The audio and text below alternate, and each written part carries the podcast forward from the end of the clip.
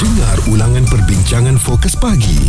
Izwan Azir dan Muaz di kecap bulletinfm.audio antara isu lain yang kita lihat sekarang ini. Izwan amat merisaukan kita juga apabila golongan muda ni uh, dilihatlah ni secara luarannya nampaknya macam mahu bekerja saja. Dia bekerja just bekerja untuk dapat duit tapi tak ada nampak apa plan-plan seterusnya. Yang Muaz maksudkan ialah bagaimana sekarang dalam keadaan cabaran ekonomi suatu yang positifnya ialah mereka tidak memilih kerja. Mm-mm. mereka akan lakukan apa juga kerja yang mereka boleh lakukan. Tetapi persoalan yang kami nak lontarkan di sini ialah seberapa selamat kerja yang dilakukan itu untuk jangka masa panjang. Apakah kerja yang dilakukan sekarang terutamanya dalam sektor gig economy seperti penghantar makanan ataupun uh, menawarkan perkhidmatan penghantaran barang-barangan dan juga pengangkutan itu boleh bertahan lama, itu boleh menjamin keselamatan dan kedudukan ekonomi yang baik apabila kita semakin berusia dan inilah yang kita nak tahu bahawa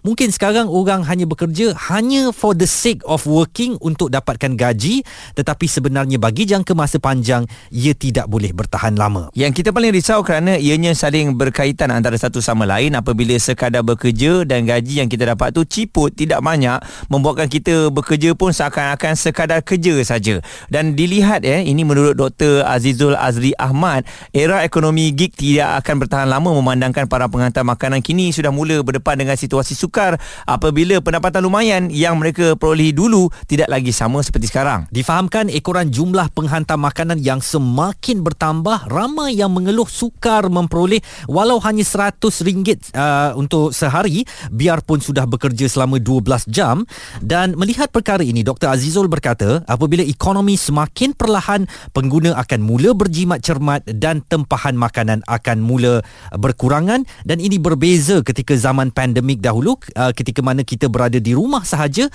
tidak keluar rumah dan kita mengharapkan perkhidmatan mereka untuk menghantar makanan ke rumah. Dan ini yang amat merisaukan kita, apa agaknya perancangan untuk anak-anak muda ini, adakah mereka um, perlu uh, semuanya ataupun kembali semula kepada kerja-kerja yang asal macam kita dulu Izzuan, mm-hmm. habis uh, praktikal kemudian bekerja di syarikat-syarikat yang sedia ada, tak kisah walaupun bekerja 8 jam dengan gaji yang tak banyak, tapi kita yakin kerana di situ kita nampak ada peningkatan dan juga peluang untuk kita naik kepada jawatan yang lebih lebih tinggi. Apakah anak-anak muda sekarang hanya mahu mengharapkan duit sahaja tanpa memikirkan job security itu, tanpa memikirkan 20 tahun atau 15 tahun ke hadapan di mana kedudukan mereka untuk uh, bidang kerjaya mereka ini dan itu yang uh, kita bimbangkan sekarang.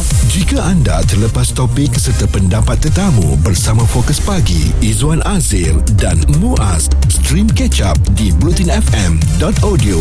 Kami sedang memperkatakan tentang golongan muda setakat mahu bekerja untuk dapat duit sahaja tanpa mereka memikirkan uh, jangka masa panjang 10 atau 15 tahun ke hadapan bagaimana pengembangan kerjaya mereka uh, boleh capai dan apa akan berlaku kepada kerjaya mereka. Ini merujuk kepada kegairahan ramai daripada anak-anak muda yang merasakan bahawa jika mereka terlibat dengan sektor gig economy seperti uh, penghantar makanan mereka boleh menjana keuangan yang banyak. Tetapi persoalannya apakah sektor gig ekonomi boleh bertahan dan apakah keselamatan pekerjaan mereka itu boleh dipertahankan. Kita bukan nak salahkan anak muda 100% mengenai kenapa mereka ni setakat mahu bekerja saja. Uh, kita kena faham sebab uh, setelah kita melalui zaman uh, COVID-19 ini 2 tahun yang sukar untuk mereka ada yang konvo dah habis belajar tapi masih belum lagi dapat bekerja dengan apa yang mereka mahukan.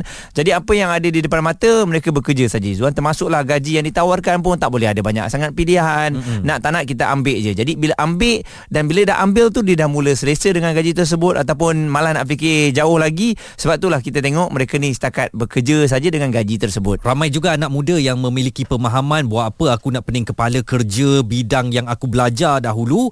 Ketika aku boleh dapat duit dengan mudah iaitu ikut masa aku sendiri dan aku boleh ride ke mana sahaja yang aku nak hantar makanan duit masuk bulan-bulan pun mencukupi. Jadi tak perlu fikir kerja yang serius seperti yang disarankan ketika mereka belajar dahulu dan trend ini mungkin membimbangkan kita kami nak bercakap dengan seorang pakar keuangan Abang Abu. Bagaimana Abang Abu melihat anak-anak muda kita yang sekarang bekerja hanya untuk dapatkan duit sahaja? Uh, mereka tak fikir tentang keselamatan pekerjaan atau uh, workforce security ini pada uh, 5 10 tahun ke hadapan. Mereka cuma nampak tentang duit semata-mata. Apa pandangan Abang Abu? Pandangan Abang Abu pada ketika ini um, sebab benda ni kita tak boleh nak salahkan siapa. Satu sebab kalau mereka tak buat benda ni pada awalnya macam tadi lah pengangguran akan meningkat kita ada masalah lain dan sebagainya. Jadi pada dua tahun yang lepas lah macam Abang cakap tadi kan uh, masa keadaan pandemik dan sebagainya telah memunculkan satu benda. Sebenarnya gig ekonomi ni bukan baru. Dia tahun 2008 2009 sebenarnya sudah uh, ada di US lah. Mm-hmm. tapi bila time pandemik ni dia menjadi satu um, satu cabang kepada orang untuk mula mendapatkan pendapatan. Sebab itulah munculnya banyak lagi teknologi yang actually menjadikan uh, gig economy sebagai satu ekonomi yang berkembang I mean, berkembang pesat eh, seperti Gojek lah Grab lah macam-macam ni yang memberikan satu keselesaan untuk mereka. Mereka ni macam tak ada masalah nak report ke aku nak pergi kerja ini lambat ke semua tak ada. Semuanya uh, mereka ada kontrol uh, dari segi masa dia orang dari segi apa yang dia nak buat bila dia nak buat benda ni menjadikan satu satu cara uh, pemikiran anak-anak muda sekarang sebab tu bila mereka nak pergi kerja ni dia dia dah tak nak lagi pergi kerja sebab pada mereka kerja ni macam membebankan mereka ni like lepas tu dia tak ada um, dia tak ada satu challenge je. mereka anak-anak muda sekarang ni pun dia perlukan challenge hmm. cuma macam kita tahu tadi bila bekerja uh, sebagai freelancer dan uh, gig economy ni satu kita perlu mempunyai disiplin yang tinggi Oh dari segi memulakan simpanan kita untuk masa depan dan sebagainya. Jadi mungkin juga kita ada satu plan untuk beberapa tahun ni tapi sebaliknya balik kepada pekerjaan yang mungkin kita tengah cari. Sebab sambil sambil kita apa ni uh, bergig ni kita masih boleh mendapatkan uh, pekerjaan yang sesuai dengan diri kita. Tapi looking at apa yang berlaku sekarang, company-company pun tak nak juga mengambil pekerja-pekerja yang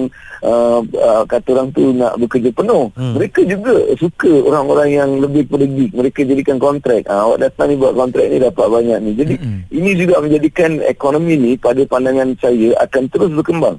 Dan uh, terus berkembang dan berkembang. Cuma kita perlu uh, memupukkan satu satu perkara dalam minda mereka. Sebab kalau kita tidak uh, mengambil kata orang tu kita tidak mengambil um, langkah-langkah eh, untuk kita menguruskan pendapatan kita uh, kita tidak uh, apa ni simpan kita tak sebab satu lagi kita tak ada satu security tau hmm. contohnya eh, pekerja gig ni tak ada security kalau apa-apa berlaku mereka mungkin uh, terus hilang segala-galanya hmm. jadi pemahaman dan juga uh, pendedahan uh, ilmu kewangan sangat penting pada mereka ni. Uh, ini yang sebenarnya menjadikan saya macam sedikit risau uh, kalau mereka ni tidak mem, uh, mempunyai satu inisiatif sendiri untuk memahami kewangan, apa yang akan berlaku sekiranya berlaku kemalangan ke ataupun uh, mungkin satu masa nanti kita nak berumah tangga, kita nak ada banyak benda-benda ni mungkin mereka tak berfikir sekarang. Oh. Ini yang mungkin satu benda yang uh, menjadi uh, satu pemikiran saya. Saya sendiri macam mana saya nak bawa konsep ni kepada dia orang supaya mereka memahami dan sebagainya. Dari segi pendapatan mereka tak ada masalah. Mereka boleh buat. Kan? Ha, dia pergi hari ni kalau tak ada, bolehlah aku buat benda ni, aku buat benda ni. Dan dia juga ber, ber, apa ni, dia bersangkut dengan diri kita sendiri. Kalau kita bekerja lebih masa panjang, kita mengambil lebih banyak apa ni gig, kita akan dapat lebih banyak duit. Uh, itu itu yang menjadi satu uh, satu tarikan tau. Uh, cuma saya sendiri ya, belum uh, dapat nak pastikan macam mana kita boleh sampaikan benda ni kepada masyarakat anak-anak muda ni supaya mereka tak uh, terlampau gairah dengan hanya mencari duit sambil membelanjakannya mengikut apa yang mereka uh, mereka rasa. Mm-hmm. Sebaliknya mereka juga perlu ada pencaturan untuk simpanan masa depan sekurang-kurangnya pelaburan dan sebagainya lah. Jadi mm-hmm. itu pandangan Abang Abu at this moment. Abang Abu dan alang-alang ni bila kita sebut mengenai nak kena ada gaji yang lebih ni sekarang nampak anak muda trend dia bekerja di negara luar. Contohnya bekerja di Singapura. Jadi Abang Abu tengok ini ada sesuatu perkara yang bagus ke ataupun tidak? Okey.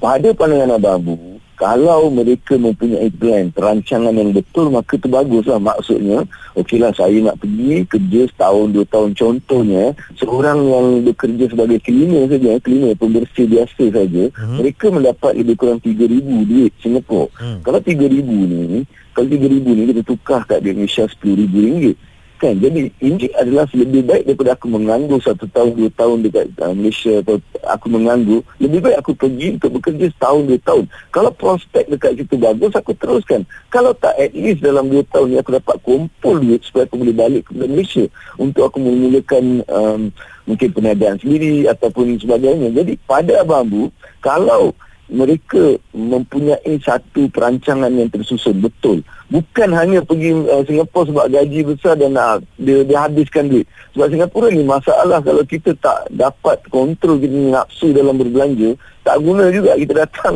gaji 3000 tapi kita bawa balik dalam kita tak dapat kumpul pun tak guna. Hmm. jadi pada saya mereka perlu mempunyai satu satu uh, uh forward looking uh, pemikiran. Okey, aku bekerja 2 tahun ni. Kalau 2 tahun aku mungkin belanja seribu ringgit saja. Alright, tapi aku akan kumpul duit ni dan aku dapat banyak ni untuk aku balik semula ke Malaysia untuk melakukan apa-apa. So, itu pada saya yang terbaik. Tapi kalau mereka rasa, oh gaji besar ni aku pergi sana, lepas tu mereka belanja macam biasa pun, uh, tak guna juga. Sebab ada, saya sendiri kenal beberapa orang yang sebenarnya bekerja di sini, di Singapura ni, dan mereka bawa balik duit yang banyak dan mereka sudah pun memiliki uh, rumah sendiri mereka mempunyai uh, kenderaan sendiri dekat sana dan mereka mempunyai satu kehidupan yang lebih baik uh, itu itu terpulang pada masing-masing. Tapi pada saya dia ada baik dan uh, tak baiknya. Abang Abu pakar kewangan uh, yang memberikan nasihat tentang bagaimana anak muda sekarang tidak boleh bekerja kerana mahu bekerja dan mendapatkan duit semata-mata sebaliknya mereka perlu memikirkan masa depan uh, dan juga keselamatan dalam kehidupan mereka dengan memiliki pekerjaan yang uh, boleh menjamin tahap ekonomi yang lebih baik pada masa tua nanti. Betul dan saya yakin anak-anak muda ni mereka memang semangat tu ada Izwan eh. Cuma jangan terlampau selesa sangat sebab sayang dengan bakat yang anda ada tu dengan apa yang anda belajar mungkin kita letakkan masa lah saya rasa setiap daripada kita ni kalau ada target hmm. mungkin itu lebih bagus. Uh, setahun dua untuk gig ekonomi. Lepas tu kena plan apa next. Dalam kehidupan memang kena ada plan. Kalau tak ada plan setakat kita berserah bila berserah ni yang paling bahaya. Izwan Azir dan Muaz di Catch Up Bulletin FM